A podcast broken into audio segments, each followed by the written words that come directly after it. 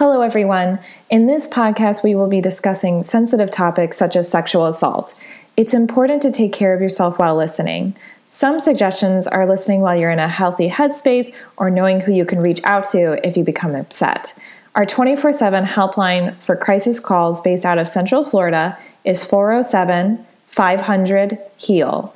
By contacting the national hotline at 1 800 656 4673, you can get support and learn about your local resources. There's always someone ready to help.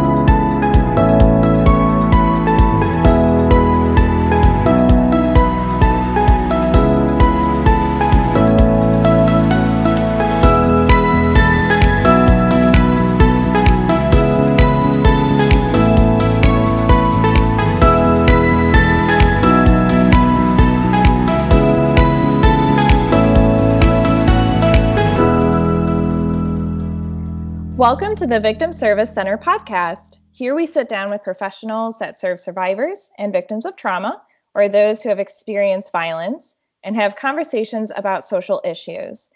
This week we are talking about Start by Believing Day. My name is Emily and I am the education coordinator at the Victim Service Center. Today I have with me Sharon. She is currently working as an insurance professional she is also a survivor of a sexual assault which occurred almost 25 years ago during her freshman year of college.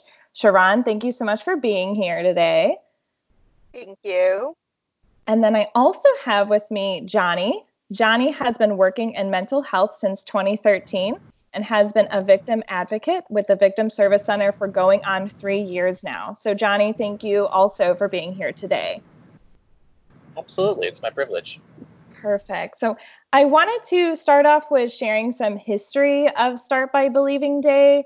Um, Start by Believing is a global campaign that was created in 2011 by the End Violence Against Women International nonprofit in Chicago, whose mission is to improve the criminal justice response to sexual assault and rape.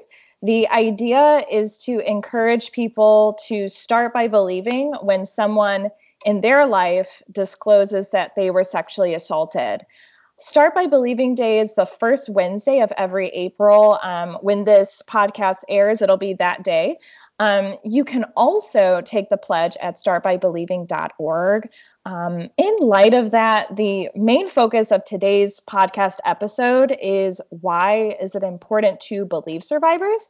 And uh, with that in mind, uh, Sharon, I kind of wanted to ask you first why do you think believing is such a vital response for survivors to hear and experience? Um, I believe it's so important and vital just for validation, believe it or not. Um, when you are assaulted, sometimes you don't even believe what happened yourself. And to share such a horrific and traumatic experience with family or loved ones or professionals, um, you just really need that validation. You need, to me, validation means security. Um, for, for myself, I know um, I had some people who believed me and some people who didn't believe me, which I'm sure we'll speak about shortly mm-hmm. or later. Mm-hmm. Um, so it made me, when someone questioned whether or not it really happened, it made me question myself. Mm, mm-hmm. So that's why I feel like it's important just to believe right from the beginning and, um, you know, fill in whatever facts later. The facts don't matter. It, I mean, eventually they will, but just believe the person who stepped forward because it takes so much out of mm-hmm. that person to even come forward. Yeah, absolutely. Um, I really appreciate you sharing that. Um, Johnny, as an advocate, um, why is it important for us to believe survivors? I definitely second what Sharon was saying.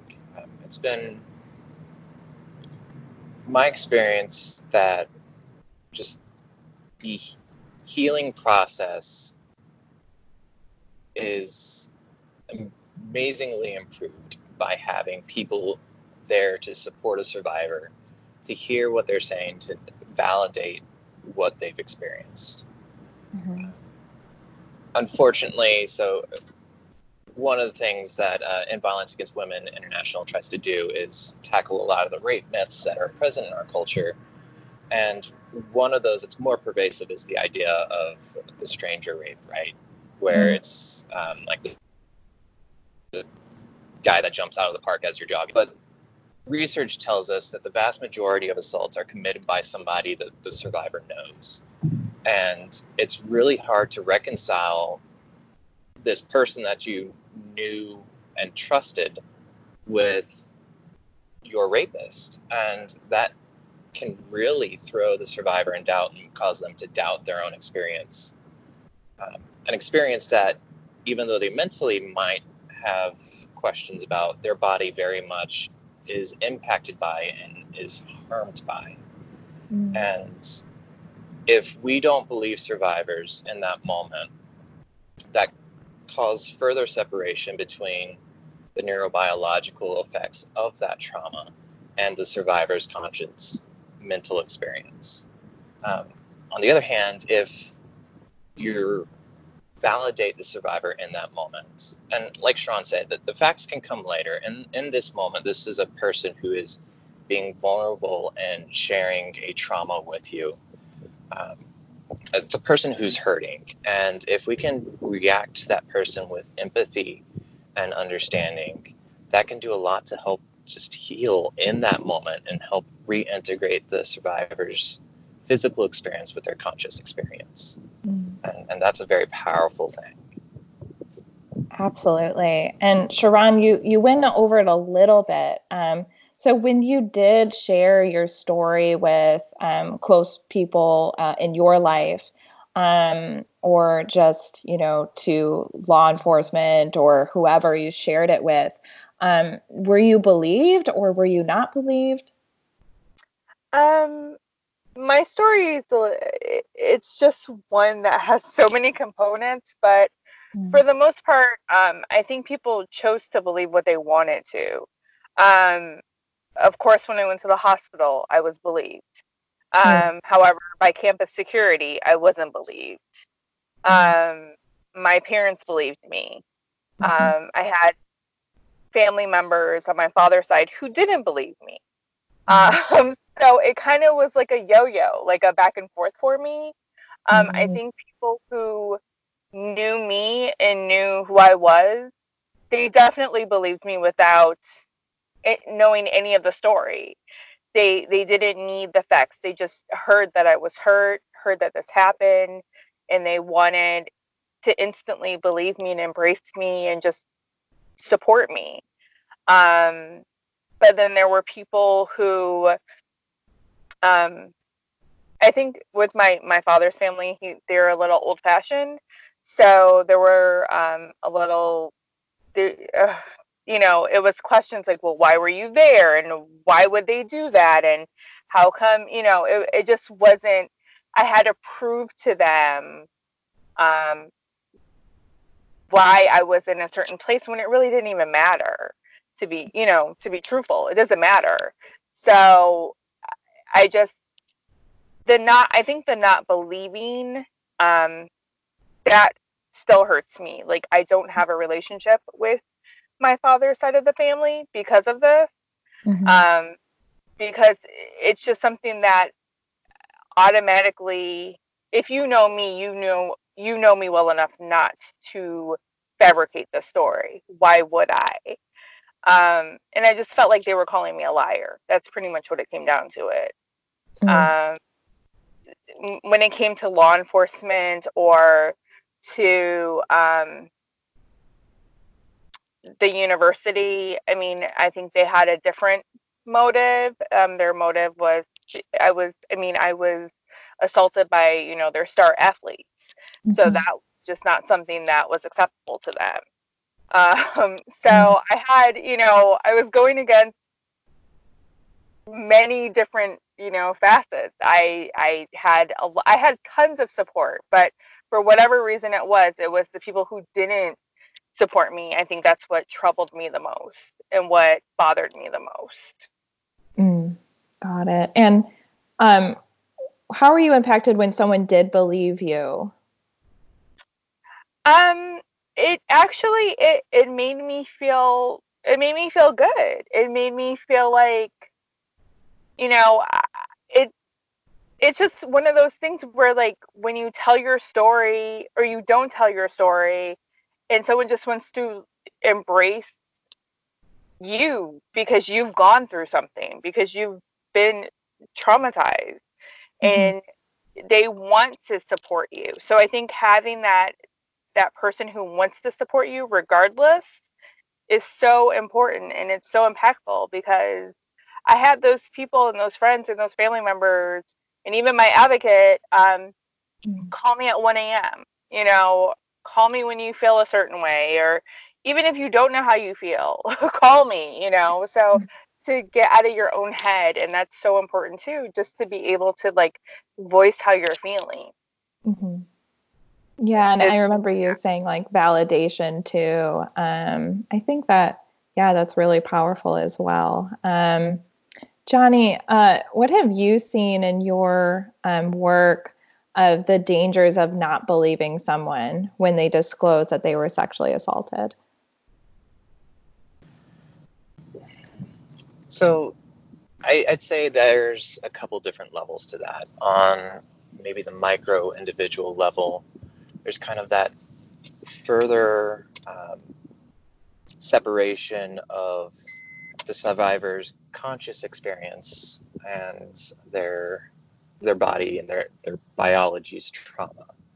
Um, the, the metaphor I like to use with my clients is that a, a trauma of this sort is no different from a broken bone, but instead of your skeletal system, it's your nervous system that's impacted. And just because it's invisible doesn't make the impact on our functioning or the healing process that's going to be required any less real or concrete. Um, and for a survivor not to be believed is to simply be told that there's nothing wrong when their very real experience is that I'm walking around with a broken leg. There's there's something very wrong, and um, that can be very difficult to uh, to cope with. Um, it's a little bit like being kicked when you're walking on crutches. Um, mm. So that, that's kind of the individual level. Um, a little bit more of a, a community level. Um, so we we know that there's a big difficulty in, in trying to use research to get a, a real picture of um, what's going on, uh, and that's there's a lot of reasons for that. Um, but the picture that we have now is indicating that the vast majority of sexual assaults are committed by a very, very small percentage of people. And uh, these are repeat offenders. It's really a predatory pattern of behavior that's not just sexual, but impacts a number of different domains. Um, and we have yet to figure out a good way of helping to identify and rehabilitate um, the individuals who, for whatever reason, have chosen to engage in these predatory behaviors. Hmm. And, so that leaves us as a community um, with the responsibility of really coming together and trying to watch out for each other. And so when we we ignore survivor, we are ignoring a alarm from a member of our community that hey there's there's something going on here there's a problem that we need to look at mm-hmm. and when we turn a blind eye to that we allow these individuals to continue impacting many many more people whether that's their intimate partners uh, family members their children one day um, and that that can cause millions of dollars um, in the long run when you look at all the, the mental health costs, the physical health costs that these kind of traumas produce uh, by allowing these individuals to continue to perpetrate and reperpetrate. Um, and so it's really important for us as a community to be what we call an active bystander mm-hmm. and to look for opportunities to step in into a potentially dangerous situation and help somebody who's vulnerable. And um, survivors coming forward are those warning signs that we need to listen to that hey there, there's something potentially dangerous here there's something we need to take a closer look at mm-hmm. yeah absolutely thank you for that um, sharon um, i wanted to also ask you about um, if you could share a little bit about your healing journey and what helped you um, as a survivor absolutely um, i was 18 years old, um, my first time away from to mm-hmm. college. Um, when I came home, I I really didn't have a plan. Mm-hmm. I honestly just wanted to disappear. Um, I didn't want to talk about what happened to me. I didn't want to explain what happened to me. I kind of, by the time I came home, which was immediately after uh, the assault, I was just done. I was exhausted. Mm-hmm. Um, basically, my sister and I are, are 11 years apart. Um, and at the time, she was like just a little girl, and she was very smart. And I really relied on her a lot, um, ironically, just to kind of get me through the day. You know, she would ask me questions. and um, I think I was going on weeks of not sleeping and I just honestly couldn't take it anymore. And mm-hmm. um, I didn't really know how to reach out. I didn't know who to reach out to, to be honest. Mm-hmm. And um, I decided when I just to start looking through the phone book, and I found the crisis services of uh, Buffalo, New York.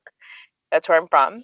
And you know, it says I just literally looked for rape and they had a a um, advertisement in the yellow pages. I don't know if you guys remember that.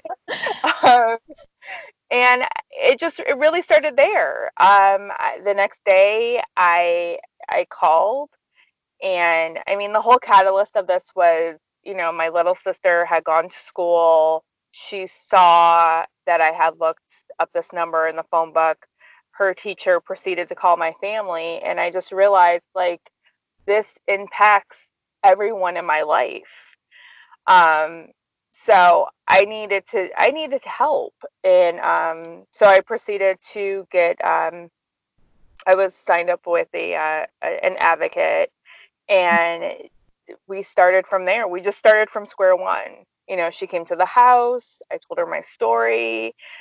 I feel like I cried for hours. Mm. Uh, but to actually sit there and tell someone my full story from start to finish, um, because the only other person I had really told in that time frame, I mean, other than like law enforcement and the um, the nurse when I went to the hospital, was her. And you know, a lot of it was shame, and a lot of it, you know, I just felt guilty and I felt embarrassed. And she was the first person, in my opinion, who took in everything that I had to say and really said, it's not your fault. Um, that's why I have such a huge appreciation for advocates because without you guys, um, you know, just telling us it's not your fault and we believe you, like you are the front line of saying, we mm-hmm. believe you. Um, and I feel like I got sidetracked. I'm sorry. But, um, no, that's I, totally fine. I definitely, uh, I really owe, I feel like my recovery to my advocate um, because she gave me the proper tools. Um, she was available. And that it's just so important to have that that person who, you know, they don't know you they're not invested i mean they are invested but you know they're not invested personally but they get to know you on a personal intimate level and to have that relationship and to build that relationship and build that trust is so important and i think she's really why I am where I am. Um, as far as my recovery wise, I mean, granted, this happened, you know, like almost 25 years ago, mm-hmm. but the process was you know one on one and then we I started going to group counseling then they started asking me if I wanted to speak and get my story out and that helped so much too so I think that it's honestly recovery is a lifelong process mm-hmm. you're not going to wake up and you're not going to be like oh I'm healed you know like it's a lifelong step by step process some days you're going to hate it and not want to deal with it. And then some days you're going to feel great. And some days you're not going to want to deal with anything. You know, you just have to go through the process. There's no real quick fix for it. Mm-hmm. Yeah, absolutely. Thanks for sharing that. Um, I, I like that you talked about uh, your advocate here. And um, it sounds like the start of the healing journey was kind of um, just sharing your story and then someone believing you um, is so powerful, it sounds like. Um, you know, I kind of wanted to open up this question too. Um, it could be either of you, obviously, um, but what what tips do you have to share for people when their loved ones disclose to them that they were sexually assaulted? That, like Sharon said, to try to delve into all the facts, and I mean, that's what the police is for, and that's what the counselor, the advocate, is for. Um, and in that moment, they just they need you to be their husband or their father or their mother or their friends. Just be whoever you are to that person mm. and be with them. Um, so, number one tip is to just listen, um, be empathetic. Let them know it's not their fault. Like like Sharon said, there, there's so many cultural messages that tell survivors it is their fault. Um, when they're not the ones who made the choice to be assaulted. Uh, and it's it's really important that we kind of wrap survivors with that message. Um, again, I, I, like my broken bone metaphor, so it's it's like putting a cast on that broken leg. We, really have to wrap it with that kind of support uh, to really help the healing process and put responsibility where it, where it belongs. It, it's not the survivor's fault. It was the assailant who made that choice. And I don't care what the circumstances were. The assailant made a choice, not the survivor. And let's let's really emphasize and wrap survivors with that kind of support. So for during a sexual assault, uh, a survivor's basic freedom of choosing what to do with themselves with their bodies being taken away from them. Um, so it's, it's really important too, as a, a survivor is disclosing to you that we do what we can to empower them to make their own choices about what happens next.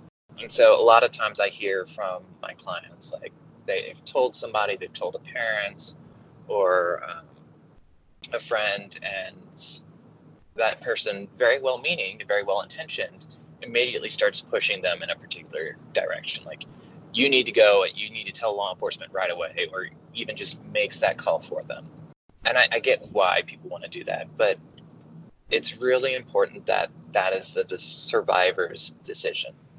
Um, so ask them what they need. Ask them what they would like to happen next and how you can help them with that.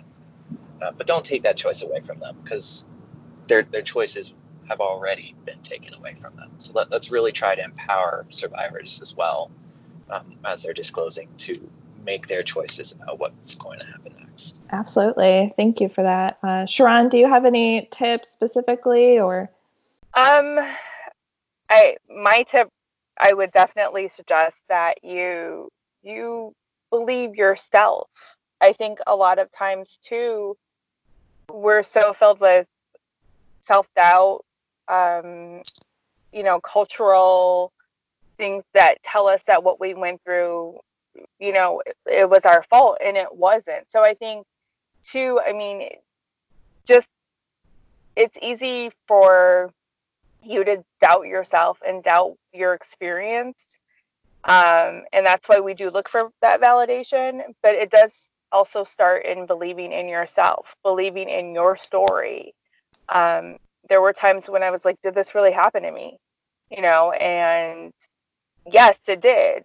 you know, so you you have to firmly know that what you went through is terrible. You did not do anything to make this happen. You did not, you're not responsible. And um, I think that what Johnny just said, like, make the assailant responsible for his or her actions, and you be responsible for you, for your actions, for your survival, for your recovery. And I mean, that's pretty much what I had to do. I had to put blame where blame was due. Absolutely. Um, I also wanted to ask um, another question about, you know, what does believing look like to you personally? For me, believing is just all about the validation. Mm-hmm. Just having someone, anyone say, you know what, I believe this happened to you. I don't know all the facts. I don't know, you know, the ins and outs of your story, but because you said this happened, I believe you and I want to help you and I want to hear more of how, you know, of, of what happened to you. And I think that it just starts with education. It mm. starts with us changing. It, it starts really with a dialogue. And mm. that's why I, I love this podcast concept because it's it's a dialogue. Like, you know, I never would have thought like something like this would have happened to me. But who really sits there and thinks like this is going to happen to them? You know what I mean? No one thinks that way. So mm-hmm.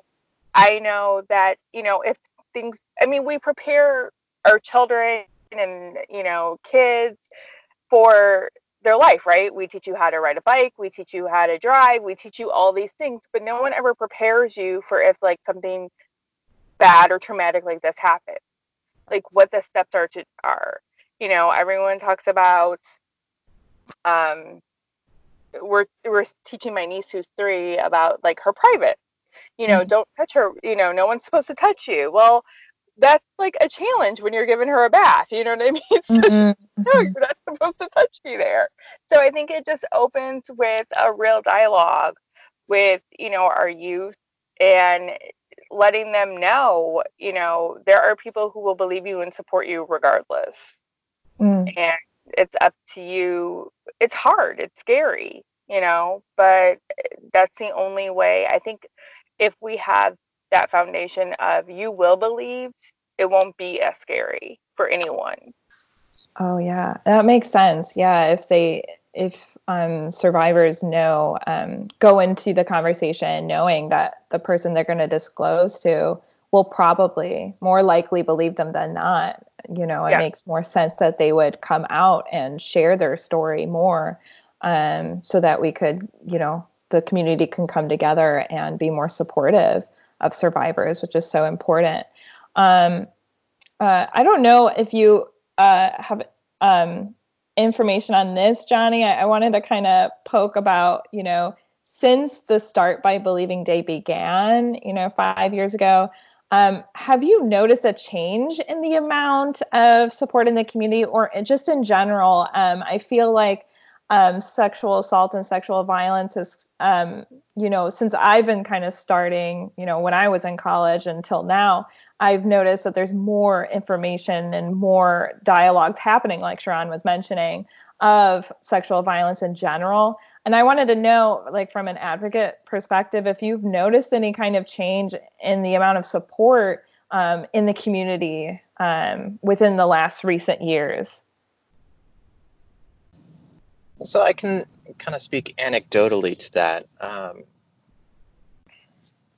there's much, there is more of a dialogue, which which has been great to see, and um, it's unfortunately sex mm-hmm. remains one of those really polarizing things in our community. Mm-hmm. Um, there's it's really politicized, unfortunately, and um, depending on on which side of the divide you're on, there there's a lot of different attitudes that kind of automatically get associated with that. Mm-hmm. Uh, but there there has been more of a dialogue recently rather than just kind of this taking of a position and shouting like this is the way it should be, uh, which which is good to see, and it, it's so important, um, like Sharon said, that, that we have that dialogue, um, so that we can educate our kids, so that we we can let them know about mm-hmm. what's safe, what's not safe, so that we can let survivors in our community know that we are a safe space to be having this conversation with um, and find ways that we can improve improve our communities improve the lives of um, our lives and and the lives for our kids at the same time there is still a long ways to go and unfortunately there there are a lot of voices a lot of cultural messages still that are very toxic and are not supportive of survivors. Mm-hmm. Um, like there, there's more conversation nowadays about toxic masculinity and this, this kind of idea that women are sexual objects and a man's vitality or their masculinity is uh, determined by the number of women you can sleep with. And like all those different ideas propagate this kind of rape culture. And so that that's an ongoing problem. Um, but there has been more dialogue about it, and we are making progress in making this safer for everybody in our community, which which is awesome to see. Absolutely. And speaking of that uh, dialogue as well, um, in general, um, you know, this day actually will start the month of Sexual Assault Awareness Month, which is April. Um, so, with that being said, um, is there anything that you'd like to tell the general public as we kick off Sexual Assault Awareness Month? Um, so, like I'd said before, uh, with, I mean, definitely listen to your survivors, believe the people who are coming to you. It really is an incredible honor to be that person who's approached and like let me share this this thing with you to for them to bear this tremendous vulnerability. Like that, that says a lot about who you are as a person. That the survivor thinks that you can be trusted with it. Mm-hmm. So believe your survivors, but also it, it's really important that we come together as communities, uh, as neighbors to watch out and support one another. So I'd encourage everybody if to go to our website, um, victimservicecenter.org. There's all sorts of wonderful information about sexual violence, um, about how you can support survivors, about resources available in our community, um, and specifically resources available at the Victim Service Center. Um, but specifically, I direct people to go to um, victimservicecenter.org slash be the hero. And uh, so the Be the Hero campaign is our active bystander intervention um, campaign. And that's that page has all sorts of information on ways you can be more aware of your surroundings, what's going on, notice when there's a potentially dangerous situation. And it gives information about how you can safely intervene in those situations and potentially stop something really bad from happening to somebody. There's even a spot on there where there's a link down on the bottom where you can sign a pledge. Um, and you can pledge to be an active bystander, post that on social media, spread the word. So that, that would be my encouragement for everybody for uh, Sexual Assault Awareness Month. Perfect. Thank you, Johnny. That's awesome. Um, and uh, Sharon, I wanted to ask you, um, kind of as a closing here, um, what you um, you would like the general public to learn from your story. What I would really want people to take away from my story is that I mean, this happened to me my freshman year of college. I was, you know, 18 years old, first time away from home. And really just take away that you can heal. You you will be believed. You if you have the resources, you know, reach out, um, ask for help. Someone will believe you people will believe you. I think it's more likely that people will believe you than not. Mm-hmm. Um, and just, it takes so much. And I know I've been there, you know, the days where you just don't want to get out of bed, the days where you question your entire existence because you feel just so horrible, but it doesn't last forever. Um, there are so many resources and tools um, that are available to.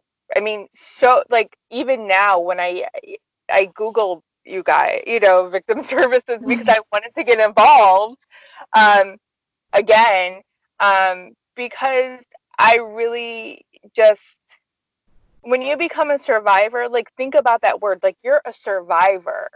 Like you went through probably the worst experience of your entire life, but you're here and you can talk about it and you can talk to someone else about it. And just think of the power that that has. You can potentially heal someone else or be a catalyst to their healing. And honestly, that's what helps me telling my story, um, getting my story out there, just being some sort of inspiration to some to someone else as people were before me. So I think um, just listening to one another, believing one another, sharing with one another will make all the difference. I mean, is this crime going to go away? I mean, we should be so lucky, right? right. Um, however, you know, it's one of the oldest cr- crimes in the world, you know, since the beginning of the time. Um, the only difference now is, you know, we have podcasts and Instagram, so we can definitely, you know, social media, so we can help one another, and that's really, honestly, all I really want to do. If I, if one person listens to this and it's like, oh my gosh, that makes such a difference. I mean, listening to Johnny, I literally like had to hold back tears because mm. it, it re kind of it, it like recaptivated what I was going through back then and what I wish certain people in my lives would have done and the way he explained it it it and actually my advocate explained it that way too um, it's like having a fracture or a broken part of your body except it's your nervous system and you don't know what's going on because no one's explaining to you what's going on like with a, a you know a, a cut or a bruise or a break you can see it you know it's tangible um, but with this it's it's internal and you just you don't know how to make the pain stop um, so like I really love that analogy, Donnie. Thank you so much. But I really because yeah, it really absolutely. like nailed it it, it, nailed exactly what I went through and how how I was feeling. And um, this just was such. This is so like actually very special to me, to be honest. Like I am so proud to be a part of sharing my story and to for people listening and just listening to a professional like Johnny. Like I really need you as my advocate again. I need another advocate. But I mean, you need that. You need someone who's going to listen and be informative and and just want to help you, want you to succeed, want you to heal. Um, and I think I rambled enough. So, but that's pretty much you know. definitely, my, thank my, you. And I'm, I'm sure your advocate from New York would would probably agree with me. Like it's it's a huge honor to to come alongside a view of the other survivors in our community, but at the same time, y'all are the ones doing the work. Like you, you had to put in the effort, and um, it's it's a privilege to just walk a little bit of that journey with you. So, thank you for being vulnerable with us and yeah. allowing us that opportunity to to walk that little bit with you. It was really it's a it's a pleasure. I really just very quickly um, someone close to my family told me that they were assaulted years ago and they never shared it with me. And i remember i had to stop and say oh my god like why didn't you tell me this? I would have been there for you you know i would have believed you. And i just think that like there's such a stigma still and advocates and survivors who share their story I think we're here to like break that stigma. You know, we're real Absolutely. people, have real lives, and you know, so I think that it's just something that we have to continue that journey and just be there and believe people and believe one another and support one another. Yeah, definitely. Yeah, absolutely. And yeah, like uh, Johnny said, thank you so much, uh, Sharon, for um, you know being vulnerable with us and sharing your story and sharing your thoughts and feelings about everything. And thank you, um, Johnny, for also being here and uh, talking with us as well. Um, anything that you want to also add, Sharon or Johnny or anyone before we kind of so- sign off here?